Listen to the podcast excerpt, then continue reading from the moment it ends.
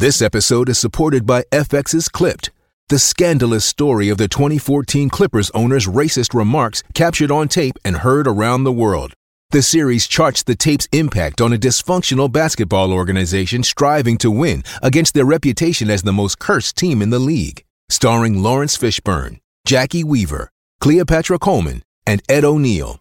FX's Clipped, streaming June 4th, only on Hulu.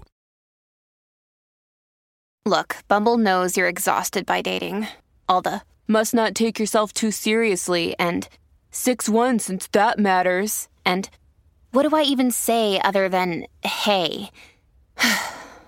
well, that's why they're introducing an all new Bumble with exciting features to make compatibility easier, starting the chat better, and dating safer. They've changed, so you don't have to. Download the new Bumble now. Okay, are we ready to go? Everybody have things they need. It's funny that you're rolling something right as we. oh, I I tend to just I fidget a lot with my hands. I've realized, so I just am rolling. Wow. Wait, can you can you can I see that again? I missed it. Well, I, well, you're not gonna. I mean, I haven't rolled anything There's yet. just more stuff than I thought there'd be. See, I've only got one so far, but Are those just just joints? They're just joints. This is what you do while we record the show. Yeah, I've been doing it for a while. I do I do this incessantly, and I drop my pen all the time, and it gets picked up on the mic. See, mine is much more productive. Yeah. Out of paper, out of stock. There's friendly faces around the block. Break loose from the chains that are causing you pain. Call Michael and Stanley, Jim Dwight Creed. Call Andy and Kelly for your business paper needs or Dunder Mifflin. The people versus paper people. Dunder Mifflin. The people versus paper people. Dunder Mifflin. The people versus paper people. Hello and welcome to the Michael Scott Podcast Company, a show for fans of The Office by fans of The Office. I'm your host and receptionist at Sunrise Rehab, Sean Roney. And I'm Edwin James, Fire Girl. Too soon. And with us, as always, our producer in the warehouse, Mr. Alex Ward. I also drink, perhaps more than Meredith. I just hide it better and keep my clothes on. Every week we I get will not be the big guy in the tiny hat. Every week we get together and talk about our favorite show, NBC's The Office. This week, it's not your grandma's Christmas episode, unless, of course, your grandma is Moroccan, in which case it's very accurate. This week we're talking about Moroccan Christmas. Uh, after that, we'll head to the conference room for some for some more Christmas holiday fun. Um, Sure. Be less specific. Yeah. yeah. keep keep one more. before we get started, though, um, Alex, uh, any housekeeping? Uh, no, just normal stuff here. Uh, speaking of speaking of staying in the holiday spirit, we, uh, if you hadn't heard, we did put out our second White Lotus Christmas special on our Patreon. Uh, so go over there if you're looking for that. Uh, it's five bucks. Patreon.com slash Michael Scott. Join us. Get all of our back episodes of mailbags, of drafts, of all the bonus stuff you missed, including as as the aforementioned White Lotus Christmas, in which we broke down uh, season two of HBO's, to me, HBO's flagship show. Right, I'd say put it right next to Succession for for me. What I'm looking forward to uh, throughout the year. So check it out. Uh, Edwin joined us for the second episode That's, right. Guest Sure did. appearance. after accidentally watching all of season one, which meant he had to watch all of season two. What was it? Both seasons within 72 hours. Uh, pro- a shorter time frame than that, but yes. That's so much. Uh, I just I just mainlined season two right into our recording yeah, time. No kidding. That's incredible stuff. Well, I mean, that's the commitment you can come to expect on this show, and that's uh, that's what you can get if you join our These are, the Patreon. things, these are the things that I would do for love or for beauty. So That's right. That's right. As we, Um, as Edwin's new nickname on the show, the new diva of Palermo, Edwin James.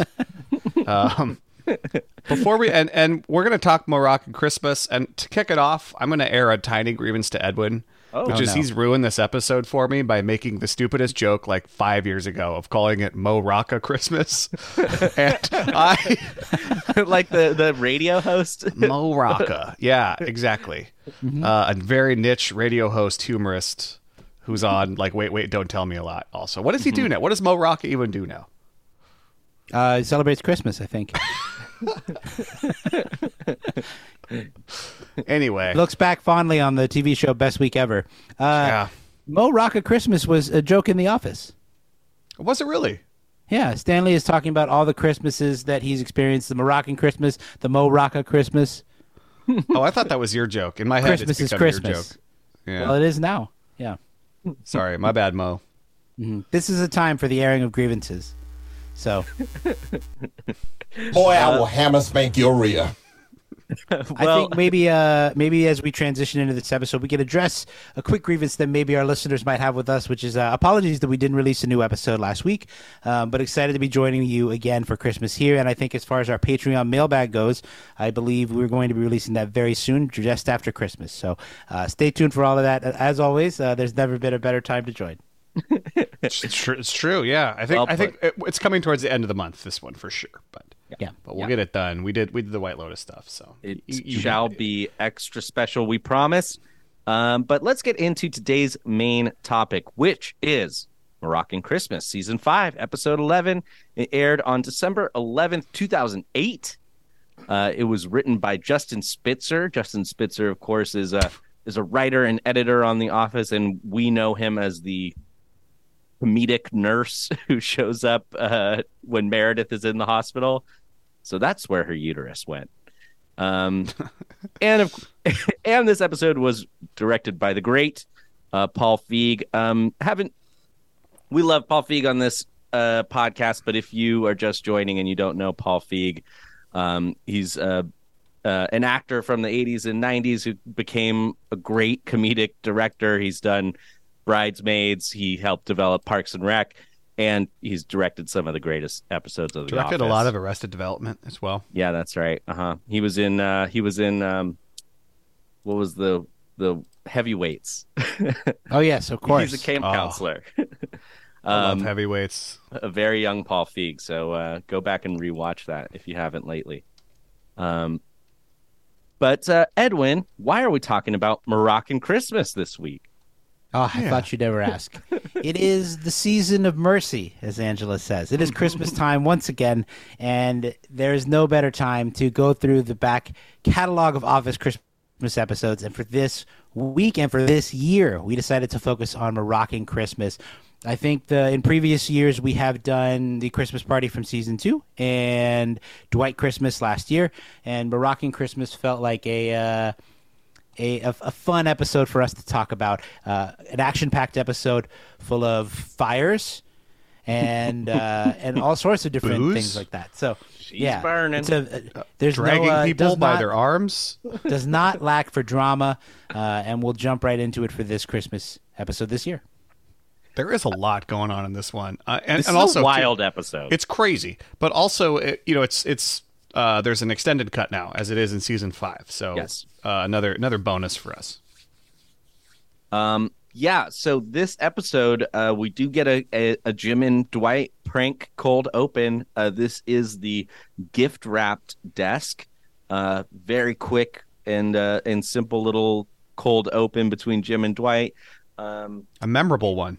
a very memorable one. I personally, as as someone who works in the art department uh, in film and television, I am curious how many takes they did and how many soft gift wrapped desks were sitting off to the side, ready for Rainn Wilson to throw his briefcase onto.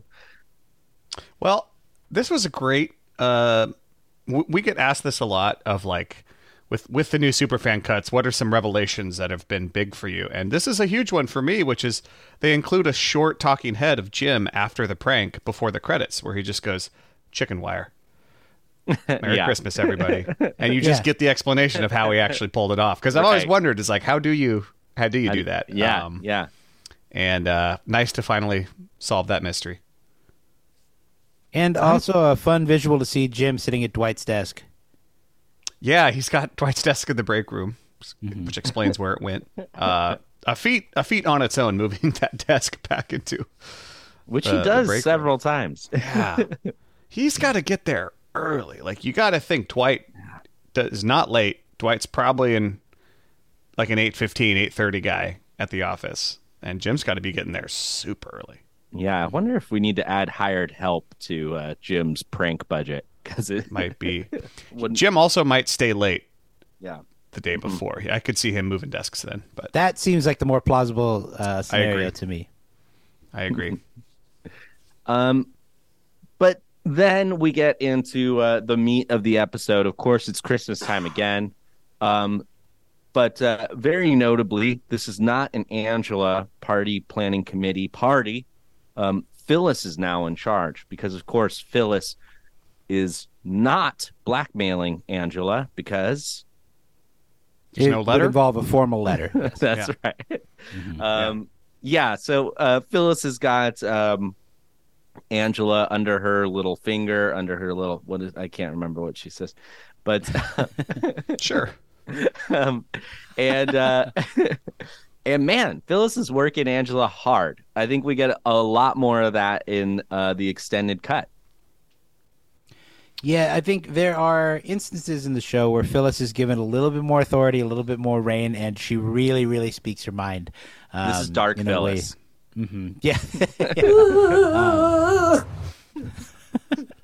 um, um, in stark comparison to um, when Jim says, "Whoa, is that trash talk from Phyllis?" during the Office Olympics episode. Right. This is a this is a brand new version of Phyllis, one who is um, keen on using her power uh, to enact a little bit of revenge and get a little even with Angela, who uh, did very much the same when Angela was uh, at the head of the party planning committee. And also, Phyllis has this distinct vision for office parties, which are is a lot grander in many ways, um, and outside the very traditionalist approach of Angela Martin. Angela likes a nice, modest party, and then you come in here and demand the world. And uh, you know, Meredith is someone to give Michael that world. And, Yeah, we uh, don't want your Moroccan foot money. What a what a what a theme for Christmas party. Uh, yeah. a- and and rigid, you know, rigid dedication to the theme, including you know, wiping the nativity set off the uh, off the table, having Angela haul the tree down. This was another deleted scene where we get her talking about, you know, an ant can carry so much more than her own I weight. loved- What, what she needs is a strong queen to tell her, you know, what to do. That's so good. Um, and then an incredible physical comedy, Yeah. long physical comedy bit Yeah. um, from Angela, just like Getting a tree. hauling a tree herself i- onto Down an elevator, the stairs, down the into stairs, parking lot. It was great. You'd think Uh, Dwight wish would have been kept that throwing in. himself at helping Angela do that, but Yeah, Well, that would have have been been too obvious, don't you think? yeah, he understands Yeah. that he understands that she needs to take the, the punishment. I wish that they had kept that scene in. The physical comedy uh, for Angela would have been, I think, something nice to add to her character. That's not something we get a lot of. No. Outside of Michael kind of making jokes about her height. Um, and I think like that would have just been a nice inclusion, broadly speaking. I also think, um, speaking to Phyllis and her adherence to the theme, even when uh, it's Kelly's birthday uh, later on, Phyllis says to Dwight and Jim, who are in charge of planning, "There's always a theme." So Phyllis is very, very uh, passionate about this kind of party planning, um, and Yeah. wants to see her vision realized. and the One of the- decorations look expensive. I'm, I I must say, Bob Vance has to be contributing to the fund uh, on this party. Oh yeah, and the food. I mean, the spread. I mean, that's one of their better food spreads of, at a party. I mean, all the Uh, all, all the drapery that's going on, and the she's got a sitar and, and a drum, all kinds of Embroidered props. pillows everywhere. Yeah, The pita and hummus, The um, the cookies that are traditionally eaten during Ramadan, Mm. Angela's and the uh, Angela's the camel bar. and North African king. Yeah, yeah. And then the full bar. I think that was a different uh, sort of thing for us as well in one of these parties. We've seen Yeah. obviously the bottles of vodka in uh, the season two episode and the margarita karaoke Christmas in season Yeah. three, which I'm rem- I'm remembering now. We did actually talk about that one as well in our previous. Uh, iterations of our Christmas special, um, but this full bar seemed a little bit more realized and on display, especially with Michael pouring, and you know that Michael isn't uh, he's very heavy-handed when it comes to these kinds of things. I love he's- the shots we get to of him trying to impress Stanley with bottle flipping, which isn't really a bottle. He just kind of grabs the bottles and kind of does it like a rodeo for a, s- or a lasso for a second, puts it back. I Um, was surprised there was no mention of cocktail in even in the deleted scenes here. Um, The uh, the uh, movie with The Tom Cruise vehicle. Tom, Tom Cruise. Cruise. Mm-hmm. Yeah, that's right. Um, but uh, yeah, we got a lot more um, Michael showing off his cocktail skills. I think he even says that he was doing cocktail classes or something at one point. Well, he Um, almost passed. he almost passed a bartending school or Yeah. class. Uh, and after the third time, he thought it was kind of silly, so he stopped. yeah, he's yeah.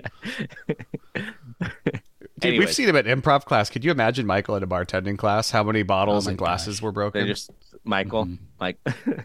Michael, we're not doing bottle tricks. You're just learning what goes together.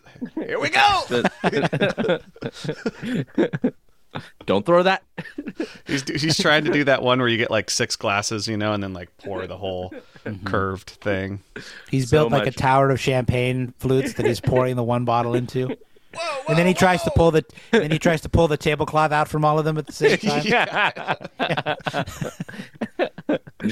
No one combines Michael the Magic meets Michael the Mixologist. It just the the cold open just ends with him finding the blowtorch. Michael, no. that Dwight has hidden Fire shots. as uh, Dwight is hidden as as safety manager. Yeah, he sees the Spanish coffee being made and turns around to the camera like, We also hear that Michael uh, would have had a dream of one day owning a bar. Yeah. "Yeah." Yeah. Another What of reason Michael's- he's he's got to get Danny Cordray. You know, guy's living all his dreams. Single, nice set of shoulders, running a bar.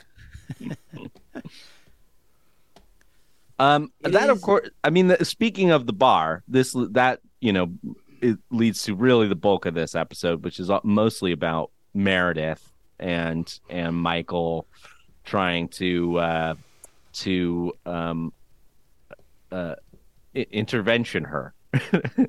intervene and well I- mean Michael kind of has a as a has a as a white knight complex in this episode of like he really he's like I'm going to save Meredith. Um uh, you know on the heels of the scene in which she's dancing uh in the conference room and lights her hair on fire from the candles that are there. Uh she's burning we get the full full experience of Meredith here we she belly dancing oh God.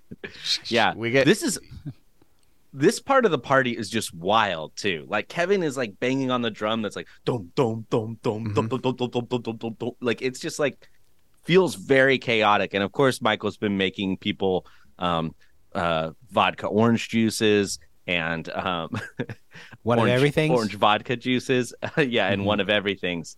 Um, so uh, no wonder people are hammered. But um, but I don't know. I, he's got I- abstinent abstinent. Abstinence, He yes. calls absinthe.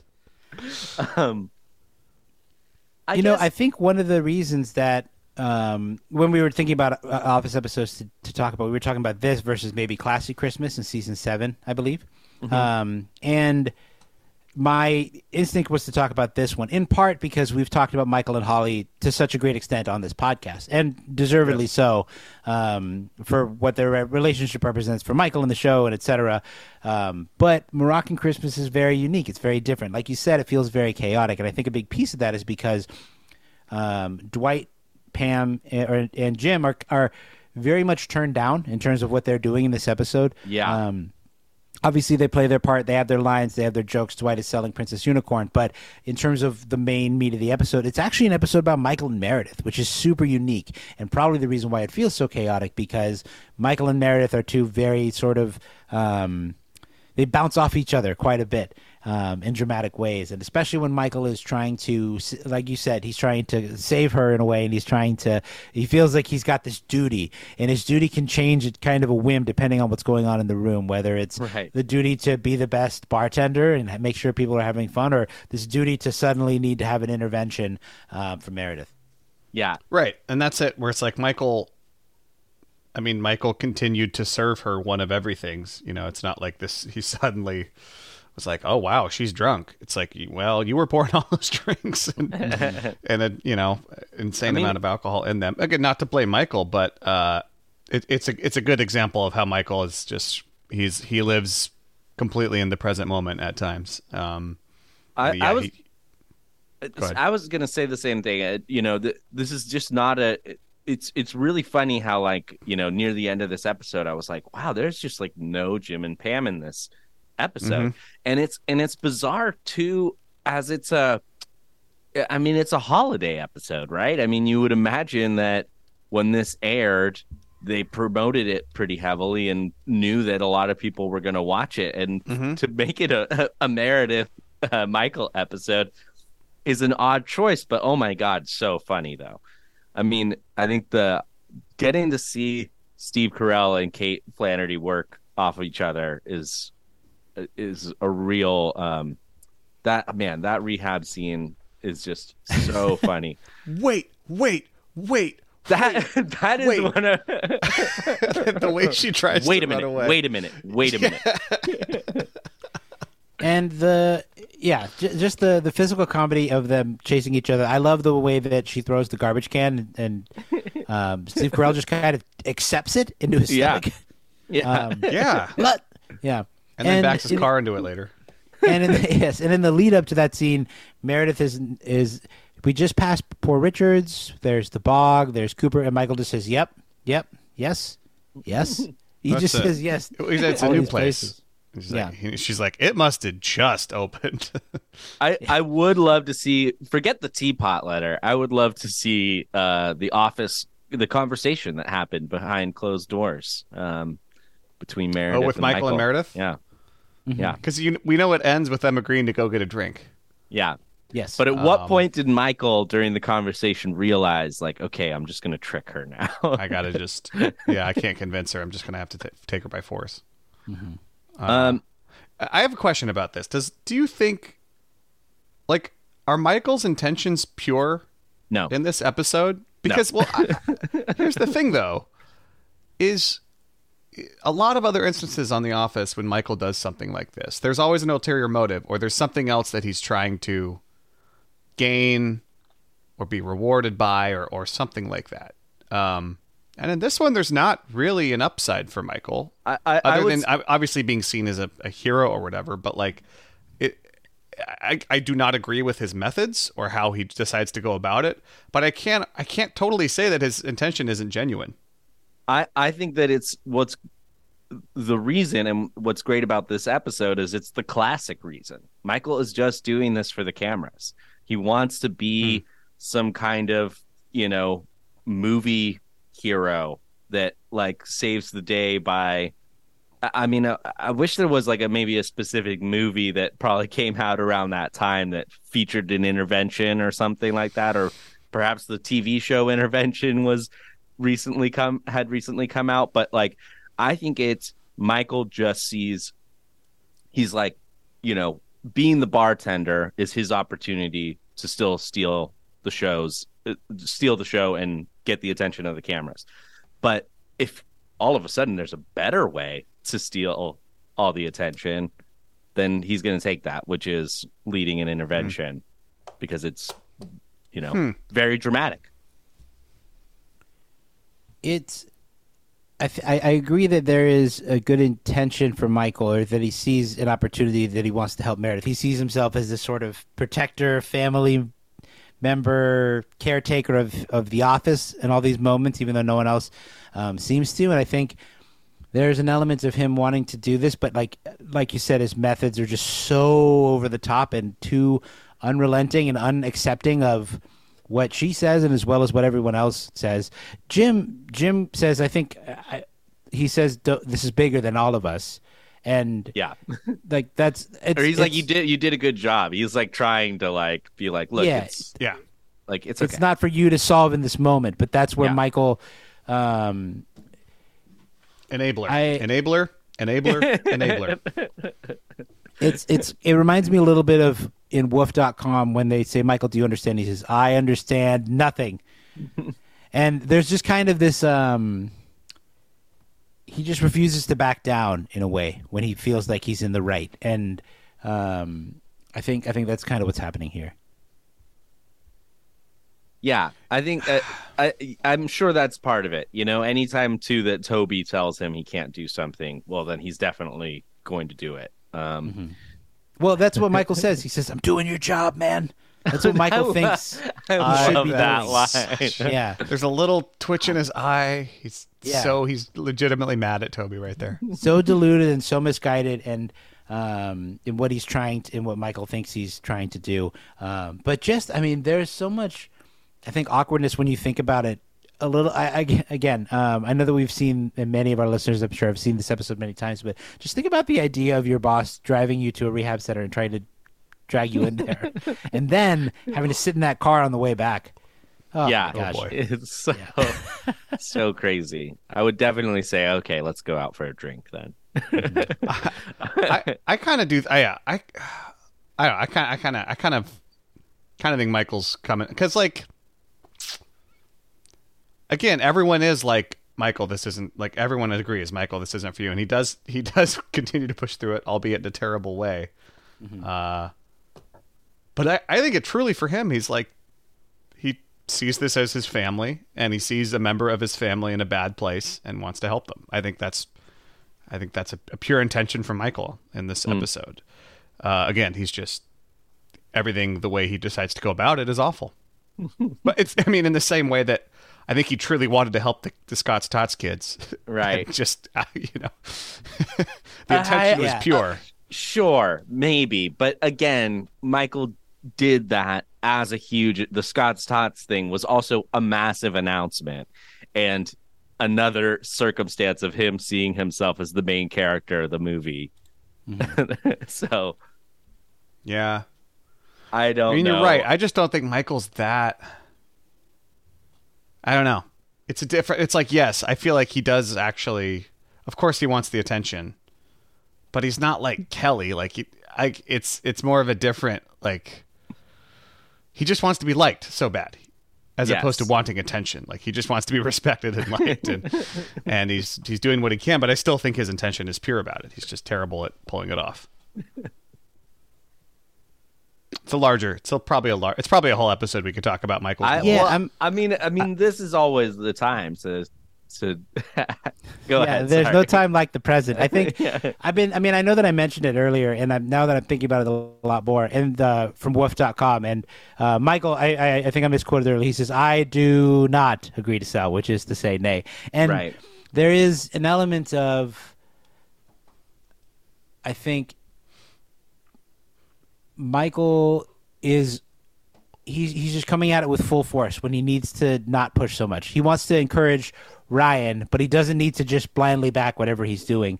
He mm-hmm, wants right. to encourage Meredith to make a positive change in her life, but he doesn't need to try to force her to go to rehab. He doesn't need to so, drag her in. Yeah, exactly. Like there's yeah, there's just there's no nuance, there's no tempered step in what um in what Michael is doing. His approach is more is more, as we yeah. mentioned. Yeah. Yeah. Yes.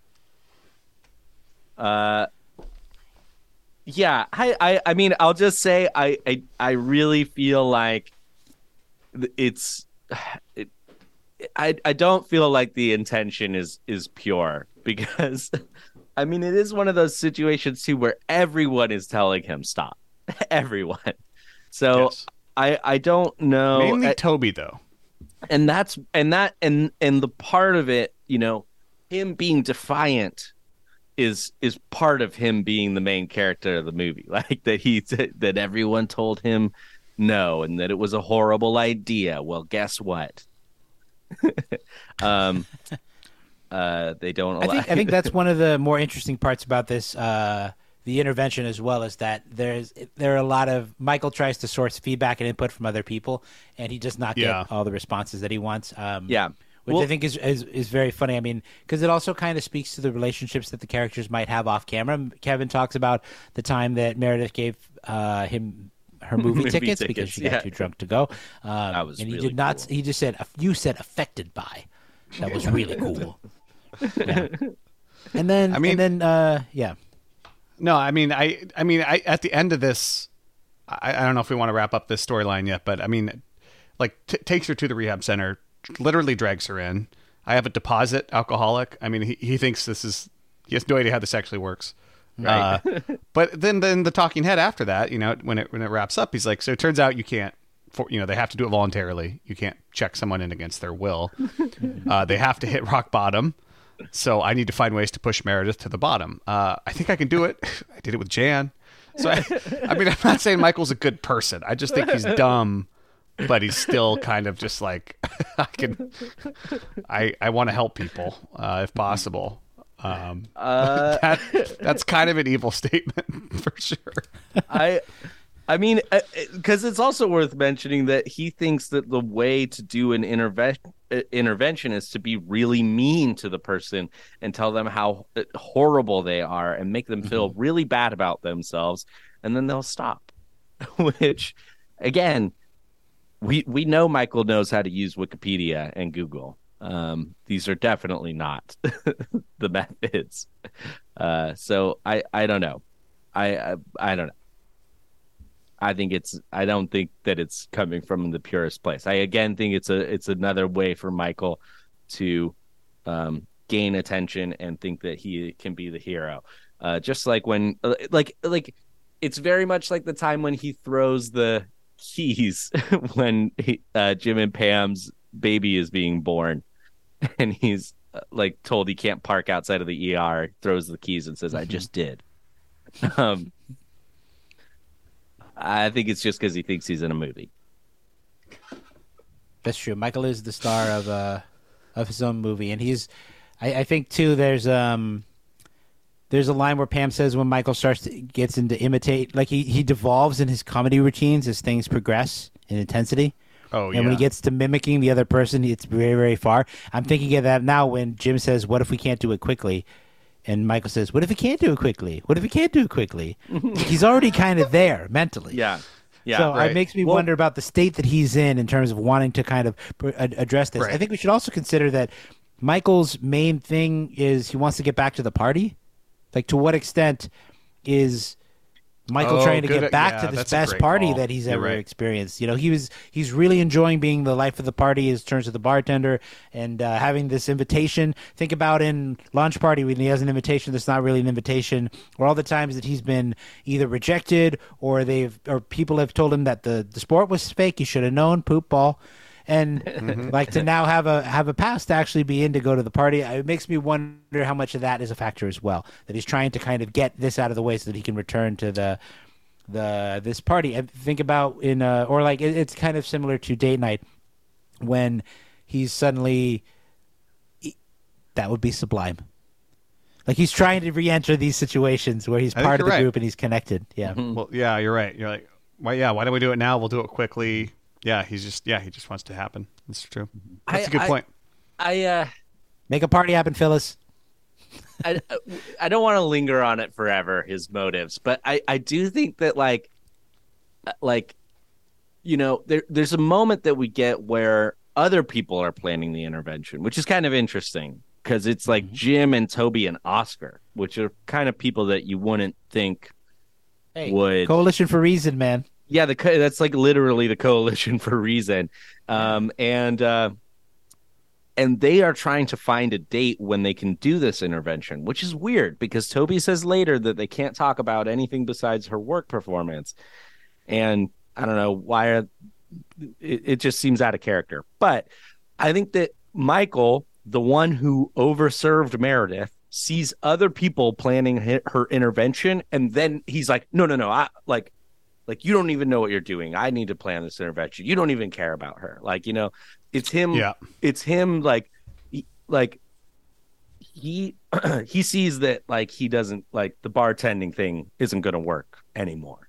Because now people are like turned off by getting super drunk. Mm-hmm. So he needs to find a new angle and that is to because i mean he leaves the party. He drives away with meredith. Well what would Yeah. what would prompt that? It's just him trying to be this like superhero Yeah, it's like when and if you're playing poker and you're you know when you're just committed to a hand and you keep betting even you know you shouldn't you Right. just keep you're just like I'm yeah already he's in this doubling far down like yeah if I flop if I fold now I'm losing all this money it's like I got to just keep going and it's like, dude, you, you don't have to. Uh, but we've seen him play poker too in Casino Night. That that didn't go well either. All in. Also, it should All be in. mentioned Hey, when- when they're talking about intervention, the, planning it, that Oscar throws out February second. Jim asks, uh, "Would you want to do it on Groundhog's Day?" And Michael says, "No, no, I celebrate privately." Yeah, yeah. Jim's Just a like, weird. that's right. It's a funny little joke. Yeah. That's a very that's, that's a very Michaelism, and I think we can maybe we can put a button on this and say that in in, in any situation, Michael's move is to go all in. That's Yes. kind of how he plays it. So, um, yeah. there we go. I uh, I would love to talk about Toby in this episode, just because he's come up a couple times, and we get a couple of little extra nuances with the Superfan episode. So we get Toby in his HR role um, as this sort of thing where, like you talked about, um, talking about the dates and saying that we can only talk about our work performance. He also talks about how he has to look up the company policy uh, in the in the, in additional scene in the Superfan cut. He talks about how he has to look up the company's substance abuse policy and figure that out. And um, then we also have this unique scene where everyone is taking off their shoes, Right. and That's right. Toby has to take off his shoes, and his socks are filled with holes. yes. Yeah. It's a really weird little Just joke sad. at Yeah. Toby's expense. Yeah. Just another moment for us all to pity Toby that he's, you know, with with no, yeah, he's just It- Not now, moment- Toby, my God. Get the hell out of here, idiot. What did I do? that moment with the shoes and socks doesn't really serve the Meredith intervention storyline, but it does serve a little bit um, the Princess Unicorn storyline. All these things are kind of wrapping in together. But Yes. near the end, when um, Dwight is at the end of his surplus of Princess Unicorns and has sold his last one to Daryl, um, Toby, who has called his daughter um, and is excited for the opportunity to be the hero, um, makes this desperate plea to Daryl. Dwight has Dwight says, "Not my problem," and he goes to Daryl and he says, "Daryl, I need this more than anything in the world." So, Yeah, dude. when- he, yeah, he's not in a good so place. Desperate. No. I like that they're just making hints to us.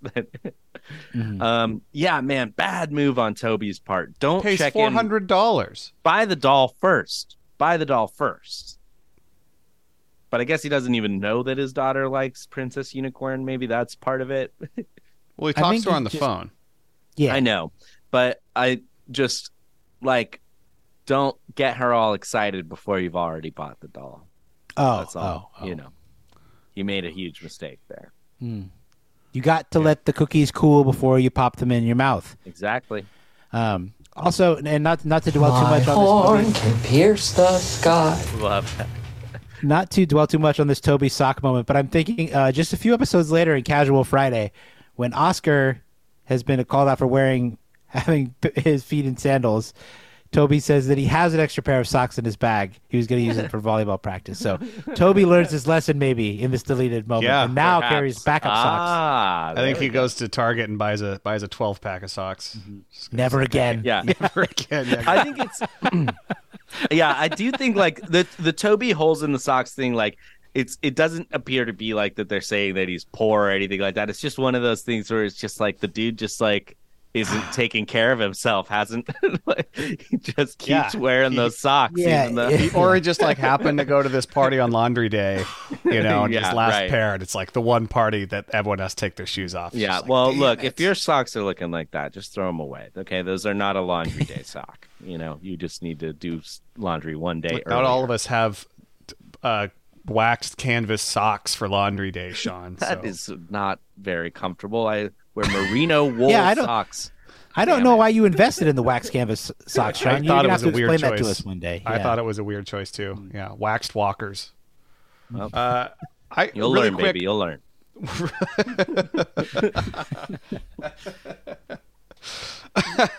That's kind of like my entire relationship with fashion is kind of looking at it. I look at it through Sean. Sean's my conduit to a wider world of niceties, and uh, John is dressed in all black, not just today, but every day.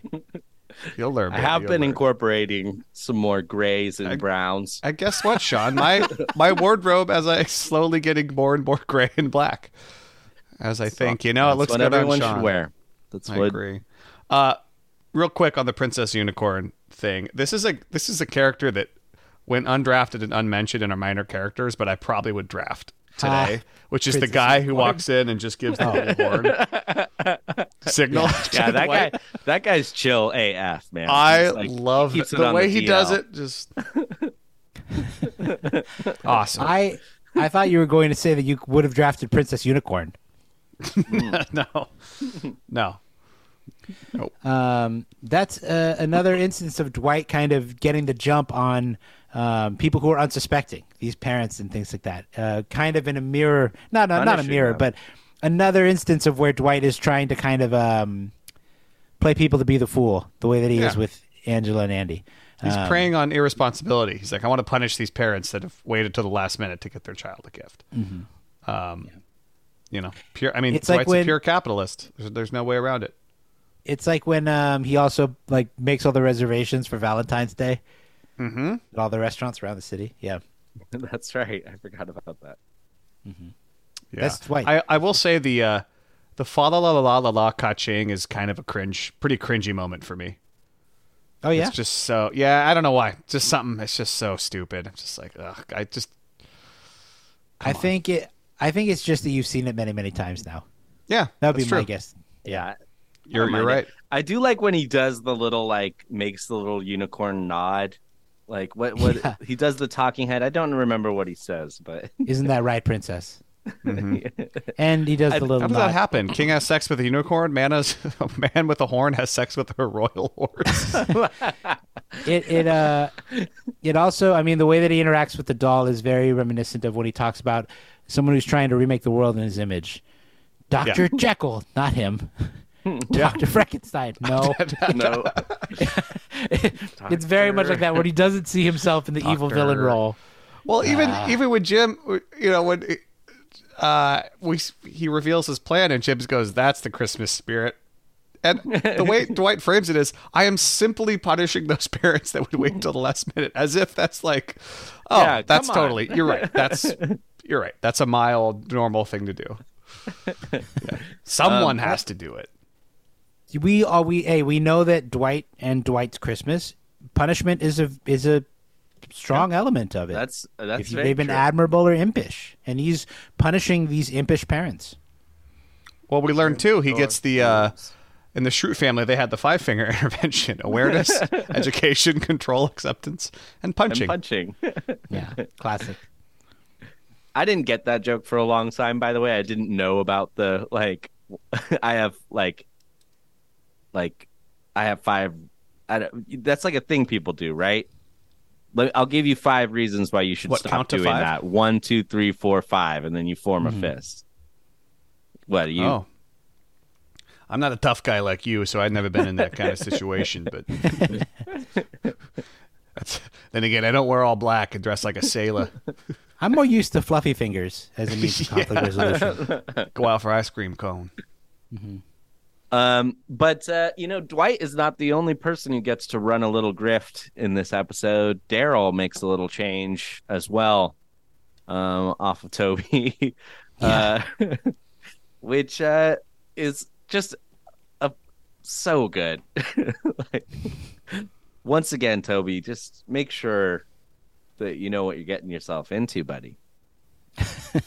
Yeah, the black the black princess unicorn. It's a great touch. You and know- uh, just to just for for Daryl to be right there in Toby's face, just to watch him be like, Something wrong with What's the doll? something? no, it's even better than the one I wanted. It's just so good. It's just it's all about Toby trying to win points, and you're just like, oh, Yeah, totally. he just can't do it. it's not good. Um, Angela, do we should we should we mention Angela? The Kind of Angela Andy. Little No. side plot here going. No. okay, we'll just no, no, no. glance. Yes. we'll just ride right past that. Uh, yes. Um, so Andy playing the sitar. The the one that always gets me is when is right before Jim walks up where he's like ding ding ding ding ding We like we've all done that. If you find like some crappy old like ukulele or little guitar somewhere, you just kind of rock on it and like mm-hmm. see what you can get out of it, right? And uh, and can't. and Andy's doing this the entire time with his with his sitar. By the way, another just another just fuck off Jim moment. It is like Andy's just practicing in the annex, not at the party. Yeah, he's nowhere near them. Yeah, and he's like, stop. It just tells him to stop. There's a party going on. It's like, dude, get get out of your ass, Jim. Like, can you just be not that way? Yeah. Come on, man. Do you take requests? Please stop. I, I, I, I, I, agree, I get that he's far removed from the party and should be allowed to just kind of practice in peace. It's not like, I mean, he is. This is after he's been stared down by Stanley and says sorry. So, um, you know, he's Yeah. kind of removed himself even more. And he removed, and again, he's off um, learning um, deck the halls by himself while the big revelation comes out from Angela. So Andy is done removing himself. I, all that said, I do like the way that Jim leads into it because do you take requests, Andy? Yeah, of, cour- of, of course, Sure. Yeah, no one, no one has more enthusiastically taken a request to Andy Bernard. That's, That's true. true. yeah. Yeah, so there is something I thought I think very funny, very funny about that. Um, yeah, and obviously I was joking about not wanting to talk about Angela Andy. That's like the the crux of this episode. Um, and we get a deleted scene or an additional scene, I should say, where Andy is talking about learning when you touch a musical instrument, it's full of mystery. But then later, as you get to know each other, you can make beautiful music together. And then he says, "I wish women were the same way." That's really good. yeah. Uh, I mean, like, yeah, I mean, going back to to the it is the load bearing story of this episode because of of the Phyllis and Angela dynamic this entire time, which reaches a boiling point when Angela calls Phyllis's bluff. Right, like, look, the only reason you're treating this way is because you know you have this thing you that I don't even think you're gonna do. Like you're blackmailing, but I don't I don't think you're gonna say anything. And tries to call Phyllis on her cowardice. Um, and this has been playing out for a while now. You know, she, I mean, I mean, Phyllis has had this power. This is we're almost like halfway through the season, or ten episodes or so into the season at this point, and um, I mean, Phyllis has had this, and it, I mean, hitting the breaking point. I mean, uh, t- in in Angela's defense, which sounds weird to say, like Phyllis is laying it on pretty thick here, like Yeah. taking every chance she can to shove Angela's face in it. Um, right down to the point Where's of the like, hair I'm net? not asking. I'm tell Yeah. like, Yeah. I'm telling you. I'm not. Yeah. I'm not Oh. asking where it is. I'm telling you where it needs to be. Love that. Oh, or like telling her to cut how to cut the pita and to fan the napkins and the pita so they're easy to pick up. And then we get Micromanaging, the doing all the stuff Angela hates. well, and then we get the uh, the the additional scene where Angela shows up late with the gigantic platter of hummus and pita, and Yeah. Dwight takes one, and I think Michael takes one, and then Phyllis says, "You were late." A little late. Ah, Youch. So yeah, not you know, you don't want to you don't want to step on your enemies too much, uh, for they will be careful. they I will mean- not put up with it. But that's the boiling point that Angela hits, and she finally says no. And there's just just a second. Angela walks away, and kind of her evil smirk comes back. Oh yeah. Angela walks away from Phyllis and is like, "I'm I'm back, baby. Like I got the power." uh, and and I think Phyllis is playing it up at the moment, right? When she's like, "Okay," kind of puts her head down. I feel like she's thinking Yeah, she's about really- it for real. yeah. I think she's really like uh, because here's the thing, she does it, she which hurts Angela.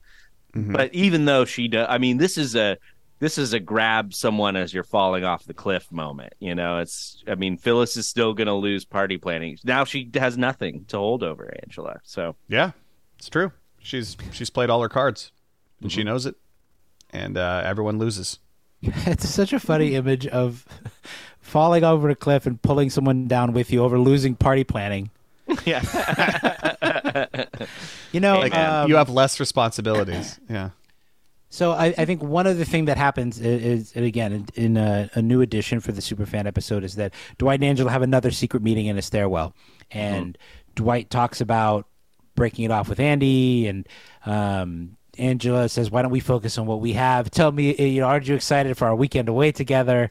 And they have this weird moment where Dwight eh, things start to get hot and heavy because Dwight is describing the architecture of like the Quaker farmhouse. yeah, that's right. So, um, but you can tell That that, Dwight kind of, yeah, Dwight wants to move forward with their relationship, and I think you know, speaking about all these things that we've talked about, Michael and uh, Meredith and uh, Toby and um, his his purchase of Princess Unicorn to even this moment between Angela and Phyllis, and now with Dwight and Angela and Andy, there's this notion of going all in and, and calling bluffs, and I, I'm I just kind of it, it just has kind of come up organically uh, as we talked about it. But all of these characters are, are pushing all in in these different moments. Michael is going full steam ahead on trying to push Meredith into rehab.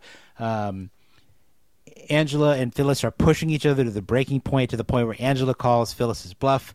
Um, Andy thinks that he's all in with his engagement and is in this mm. sort of marital marital bliss. He says, "No matter the cultural milieu, I'm always here to provide you with Christmas cheer."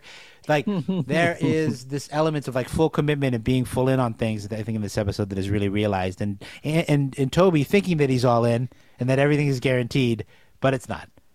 So it's it's it's very interesting the way that these things can kind of come together in this particular episode, and the characters who maybe don't go all in as much. The Coalition for Reason minus Toby, Oscar, Jim, Pam. They're more they're more and Daryl. They're more pulled back in this episode. Daryl and Jim, their big uh, one of their big contributions is realizing that when Meredith's hair catches fire, that our sprinklers don't work. Yeah, that's, that's right. where yeah, that's right. Yeah, that was kind of a deleted scene too, right? I, mean, I don't remember that originally. Yeah. So, I mean, maybe that's why this episode feels so chaotic, as you as we were discussing in the beginning, because so many characters are, um, yeah, embracing all in, going full forward, whatever parlance you want to use. But yeah, Well, any other final thoughts on this episode? Favorite moments that we didn't touch on? Uh, I- I- another shot of Dwight? Dwight's socks in the intervention. White socks Yeah. this time, which seemed a little. I don't know why I don't see Dwight as a white sock guy, but here we are. He's more of a tan, spicy brown. Tan, yeah, yep. Um, Beige I- socks. The Meredith talking about how she has an addiction to porn is Oh yeah, a, a pretty unique moment from this episode. And like you said, it's always funny when we see Dwight socks. It's always funny when everyone in the audience groans. Yeah. Ugh. Um, yeah, th- it- this is another oh, great. it's kind um, of a gross like ah god. The the camera work is particularly good on that joke as well. Just the way that it's it's uh it's a close up on uh Meredith and she's Mm-hmm. saying, "I do have an addiction," and it's quick zoom out to everyone. an addiction to porn. Ugh. Ah. I I also like that Stanley rejects being the big guy in the tiny hat, and then Kevin embraces it. oh yeah, And then he That tries, right over. And you know what? In terms of like how every all these characters approach the situation with Meredith, I think Kevin's is pretty funny, where he just says "fire girl" too soon. Too soon. Yeah. Like he has this this awareness that, that uh, maybe Michael might not. You know.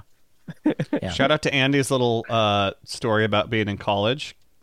Oh, of yeah. When I was in college, I used to get wicked hammered. The way he says, uh, I don't know if any of that's true, but Well, so uh, When he says, whenever he says "body shots off myself," it always makes me laugh. yeah, because it's it's Off did some- myself. do some body shots that's off myself. There's like a pause. boot, rally, more SoCo, go to class. That Um, element of Andy, I think, is is part of what's missing in later stage Andy. Is that I- sort of rolling improv? What is he talking about? Do we believe Yeah. him? Yeah. He's sort of moving thing. so fast he doesn't even realize he just said that he gets all A's. That's why they called him Ace, and he got all B's. That's Straight why they call him Buzz. I feel lacrimose. yeah. Yeah. But no, good, a good call. It. I think. excuse me. Um, there are so many little one-liners and signature moments in this episode, from Princess Unicorn to Andy's speech. Um, like there are just a lot of little burning. There are a lot of little bits and Yeah, pieces of this episode that uh, that give it a lot of color and make it feel really unique and distinct. yeah, I, I, I, I, I, going back and rewatching it, I felt like there were a lot of drops in this episode that we we tend to use. Um, Burning. that one in particular. Uh, but uh, And sorry, one last thing before you wrap up because it's coming to be Yeah, finish it. thinking of it now. what say we do? Um, the focus on gift giving is not really in this episode. When you think about Yankee Swap, um, you think about um, Secret Santa later on. You think about Classy Christmas later on. Like elements of gift giving is, is just kind of absent from this episode, which I think makes it a little bit unique as well. It kind of lets us focus on the character dynamics. Yeah. Obviously, Toby's buying the gift for his daughter, um, but um, just another another wrinkle for this one. Very nice. Well, there you have it. It's uh, Oh, uh, one more thing. I'm just kidding. Oh yeah. I'm just kidding. Actually, I, I do have one more thing, which is Go uh, ahead. Ed, just Ed Helms' performance on the very last scene as he leaves, because it's like three stages of getting shut down by the office. Yeah. he does the whole song, just stone silence. Angela, I think I'd like to go home now. He's like, sure, tough room. yeah. I just learned it. Uh, a little round of applause, nothing. And then in the very end, that little look at the very end, he's like, Merry Christmas to all, and to all a good night. Just like, what is going on? yeah. It's really well done. Man, it, it, there's a while there where his anger management was really working. like, He's pretty blissed out this entire Totally. episode, despite being rejected Yeah. by everybody. yeah. Um, well, there you have it. That's Moroccan Christmas. Um, uh, we'll take a quick break and we'll meet back up in the conference room. Hey, it's Kaley Cuoco for Priceline. Ready to go to your happy place for a happy price? Well, why didn't you say so? Just download the Priceline app right now and save up to 60% on hotels. So, whether it's Cousin Kevin's Kazoo concert in Kansas City, go Kevin, or Becky's Bachelorette Bash in Bermuda, you never have to miss a trip ever again. So, download the Priceline app today. Your savings are waiting. Go to your happy place for a happy price. Go to your happy price, Priceline. Right now, right now, conference room. Topic, potpourri, let's go. Okay, to start off this conference room, uh, we actually did just take a little break, and I went upstairs to discover a package had just arrived from our Oh. favorite brewery, Lady Justice Oh. Brewing in Aurora, Colorado. So I'm gonna What? crack this open. Um, maybe, uh, maybe. Hey, guys- I'm wearing their sweater right now. Oh, um, yeah. I guess if uh, if you don't listen to the show often, uh, you, uh, Lady Justice is a fan of the show, and we once did a trivia night out there. Um, and uh, brewed a beer together. that's correct. Mm-hmm. We're doing an unboxing. Shout out to our friends at Lady Justice. Alex has a sweatshirt on. Sean is unboxing. I have the sticker on my microphone stand. Look at us. Mhm. Wow. Um, it's- uh, so, anyways, I believe this is we brewed a uh, a, a smoke beer called Rye and started the fire with rye uh, in it, and I believe these are some aged. Can you imagine if it was like a glitter bomb or something? Oh, yep, here is uh, a bunch of cans of Rye and started the fire. all right. And there's some more in here, though. Oh, wow. Oh, dang. So we got some stickers from them. hey. Cool. Hey, bring Wow. those to uh bring those to New Year's, eh? We'll uh we'll get a picture drinking those things. Some lovely. Oh, I'm actually too. I'm actually Wow. pretty stoked on that. This is really These are glasses awesome. that Sean is showing to the camera because Yeah, is this an is audio tough. medium. tough content sorry, for the sorry. Yeah. but uh, just anyways, uh, we just got a Christmas gift, so that's why. Very, very nice. And uh, right in the moment, too. It just happened. Yeah. Uh, this Yeah. is very similar you, to uh, our live call and from a few weeks ago. yeah, that was well, that was exciting. This is This is, Um, you know, this is fine. well, there you go. Uh, cool. No, thank you again. Um, Thank you again. Super exciting. Um, uh, what else? I mean, let's do. I, I think this is kind of just a holiday check-in, right? I mean, what's going on, Edwin? What about you, man? What's going on You're with telling you? me you didn't read the agenda and prepare everything? Uh, you put that in the f- you put that in your special file folder. It went along with the uh, with the uh, memos from corporate. No, I'm I'm joking, of course. Um, we were just going to take this segment and just kind of check in really quickly around the holidays because it's that it's that time of year. It's the season of mercy, and I think we just wanted to uh, catch up a little bit because uh, I've been traveling quite a bit. I think uh, I am actually back in LA, back in sunny LA for um, for a hot second, for a few days to see some friends and family very quickly um, before I go back to Portland for Christmas. So very excited for all of that. I spent m- almost all. I spent more than 24 hours in a single day traveling because I was flying west. So with time zones and time differences, It's- a very long tough. travel day. Um, I did have a layover in Philly, so Philly Edwin um, was in direct effect for about four hours at the Philadelphia airport. oh man, I wish I Um, could have seen it. I love Philly. Dirty town. It's full. Hey, I, I, it's full of history and it smells like cheesesteaks. Okay, Mm. so. Um, but no, I just uh, I'm excited to be back in the U.S. for a little while, and uh, I'm excited to see you guys here in uh, in short order. Nice to have you back in a country that has movies. Uh, nice. I I'll be heading out to Sisters, Oregon, one of the most charming little towns you'll ever see in the world, as these gentlemen will attest. Uh, with my family for three, four nights here over Christmas. We've got, uh, we have a family tradition. I, I've probably talked about this on the podcast before, but my family are, are like our go-to board game growing up was Sorry, the game Sorry. And as we got older, it got increasingly more intense and competitive. And it's now at the point where we literally, as a family, we allow ourselves to play it once a year at Christmas time because it's all we can handle. Um, it just it's. If, I mean, you, you guys have played that game, right?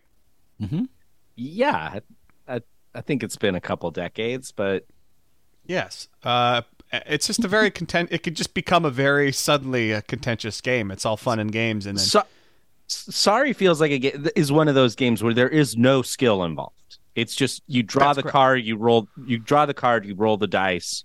There's it's like Candyland. there's a tiny bit of skill. I mean, a shred of skill when it comes to like who you choose to take out and which which of your pawns Yeah. you choose to move. Those are You can be you can be um, vicious a little bit or brutal in your in your decision making. in Sorry. Yes, you can be a dick, and you can you can make a choice that the rest of the board understands. Okay, this isn't in the interest. This isn't in the interest of everyone else at the board. This is you have a vendetta that is actively harming my chance to win, uh, and that's where that's where a lot of the contention comes in. So I'm looking forward to that. That's coming up soon. Well, really quickly, I think we should make a quick distinction. I mean, I know you mentioned just that one element of the game is where you have the brutality sort of piece to it. Sean, you compared it to Candyland. We should be very clear. Candyland is full of brutality and viciousness. That is the name of the game.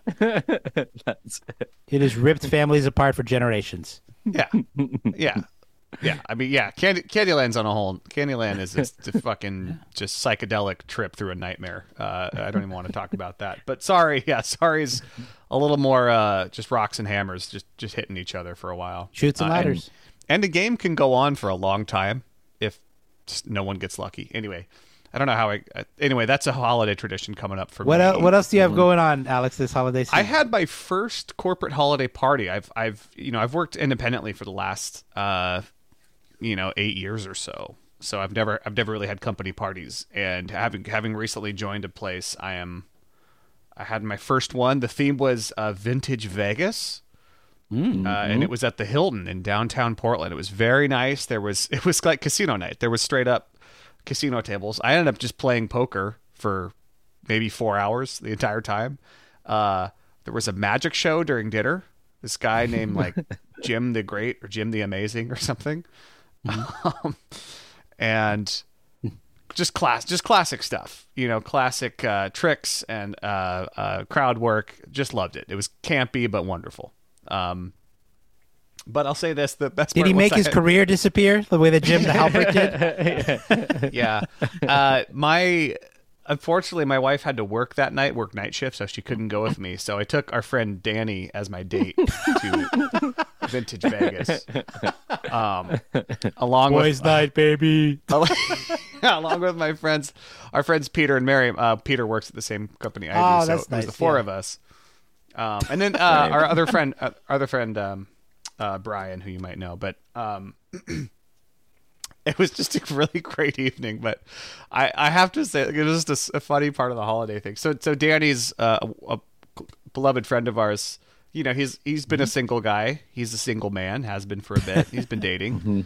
Uh, but him and I just posted up and played poker for like four hours the whole time. And towards the end of the night, Danny leans over. He's like, "Where's all the single ladies? You know, where's all where's all where's all the girls at?" And I was like, "Dan, Danny, you've been playing poker with me for four hours. Like, there's a dance floor full of women right over there." and, and it was like if the camera would have swung over and there was literally the dance floor empty except for 20 girls all just dancing by themselves, and you're just like.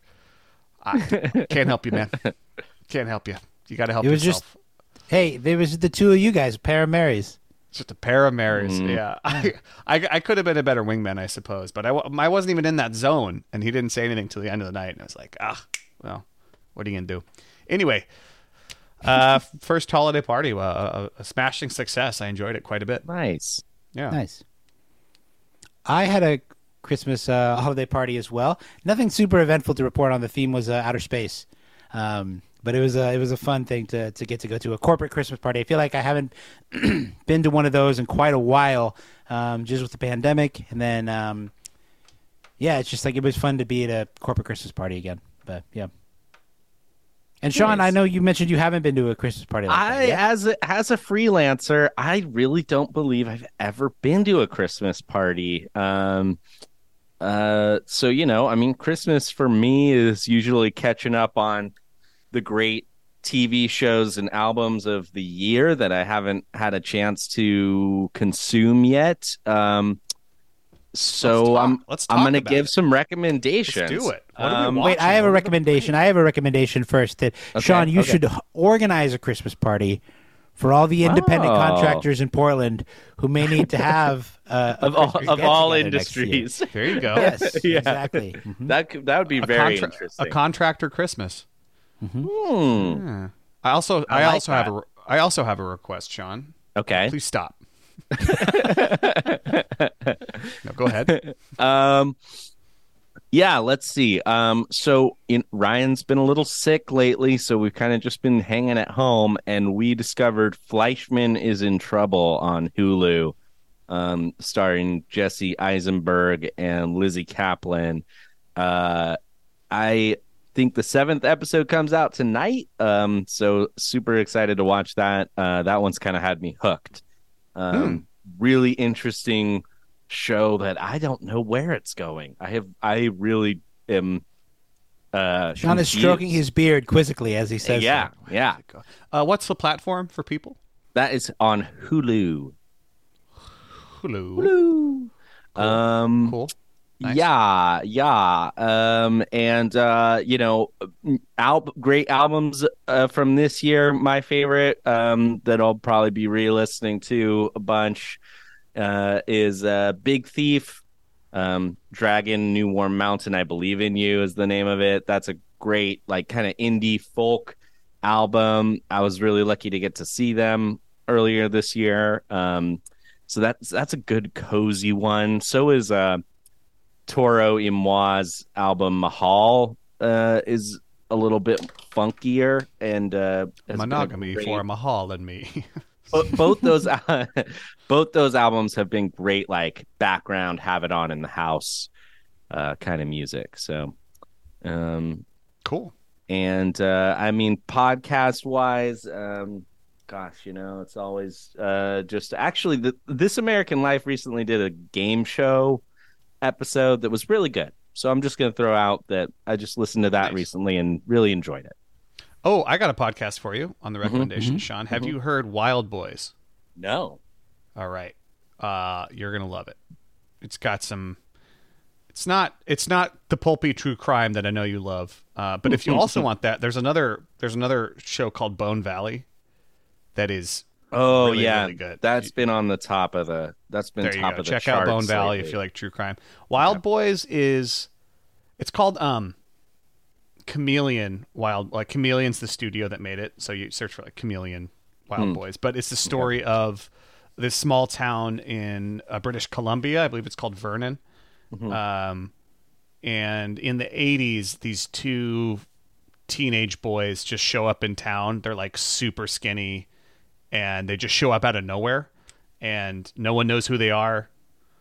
The town kind of starts to take care of them and then sort of discover like everything they've told them is a lie about who they are. And that's where I'll I'll leave it with you. Creepy. Um, It's really it's really good. Really well Oh, done. did you tell me to listen to Sweet Bobby? Did you recommend that one? Sweet Sweet Baby Boinkers? Sweet Bobby. okay, there's another there's another podcast out there called Sweet Bobby, which is all about um I don't know if it came out this year or what, but um I it did was not tell you. It was one that I fell in love with this year that was like all about like this woman who gets catfished and it is Mm. very strange. Um so I, I'll recommend that.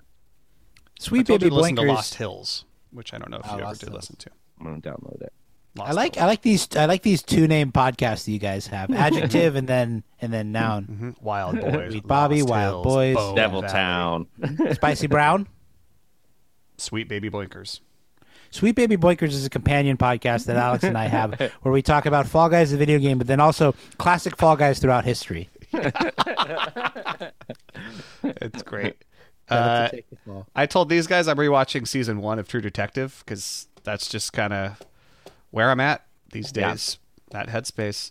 Uh, also, I'm just like new music. I've just been out of music for so long, so I don't have anything new there. I just listen to the same stuff over and over because I like it. Um, but I will Okay. give a. Uh, I did finally watch season two of Reservation Dogs. If you have not seen that show, it's also on Hulu. Have you seen it, Edwin? No, I watched the first one. I really liked it. The first episode, I should say, and I just I, I- I haven't gone back to it. But I I, highly it recommend you you pick it up. It's it is really really good. It's one of it's just there's not many shows like it. It's it's a really well done comedy. It's um, Taika Waititi is the kind of executive producer of it, and it feels like his movies or his shows. Um, Yeah. but it's it's really really good. Uh, kind of focuses on a a group of four young teenagers on a reservation in Oklahoma, uh, and I will recommend that. There you go. Very nice. Edwin, any recommendations?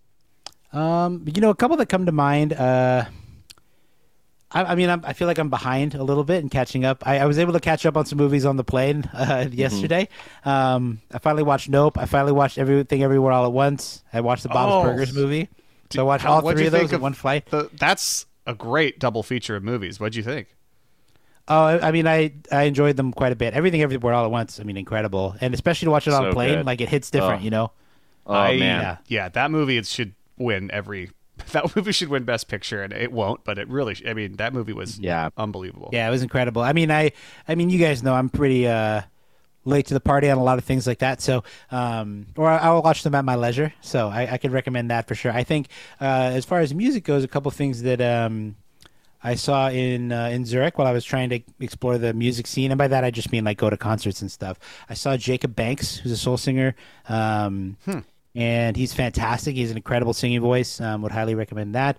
Um, I really liked this album from this year by Sam Henshaw. I think it's called Untidy Soul. Um, And I they they they have a song where they collaborate. I think. And then um, I also saw. Do you guys know Laufey? She's like a jazz singer.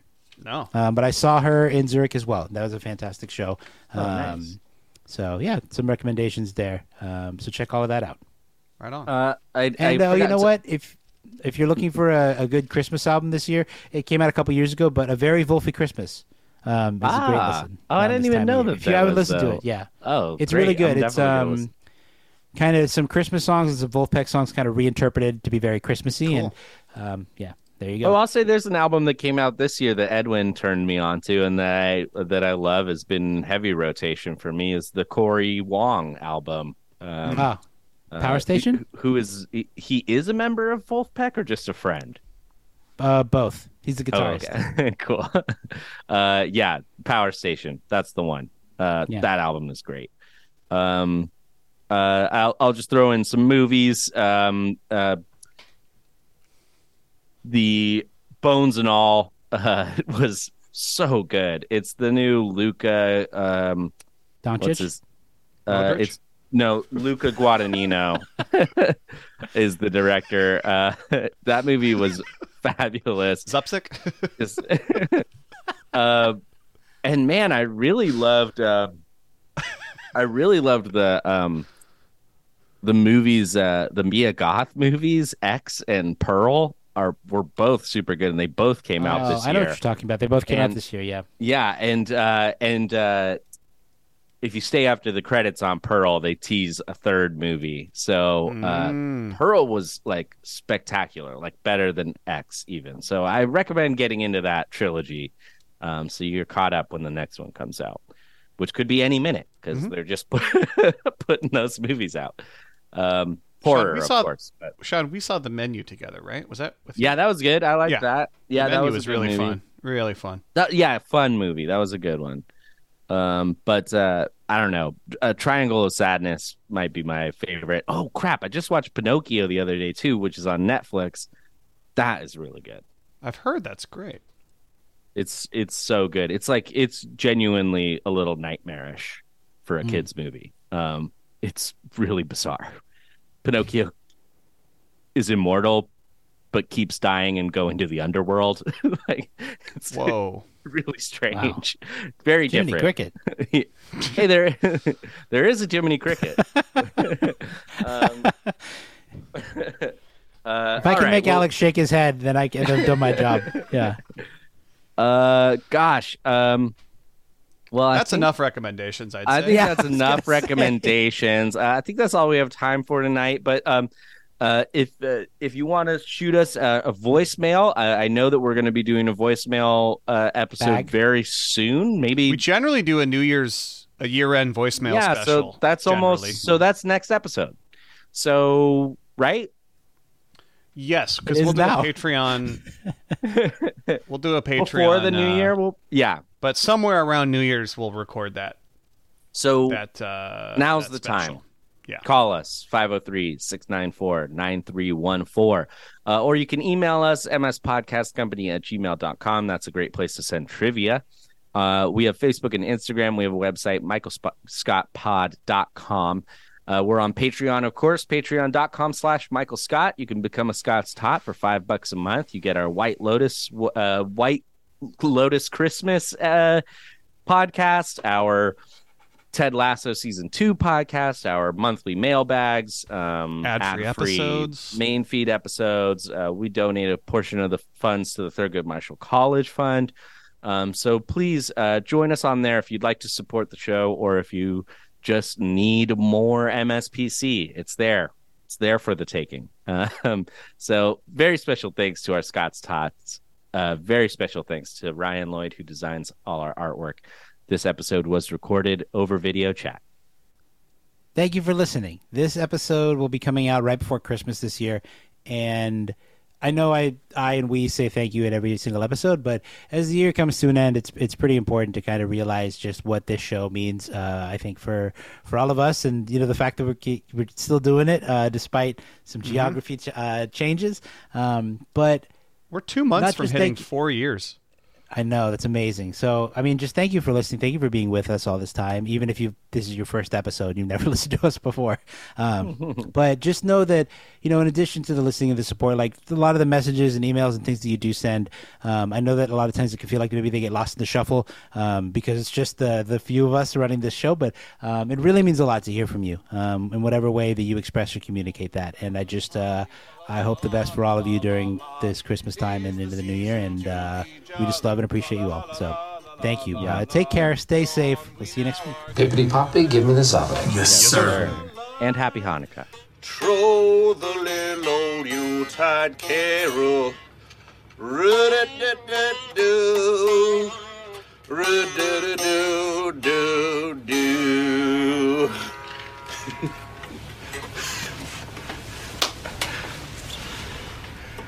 Think I'd like to go home now. Sure. Ugh. Tough room. Come on, I just learned it.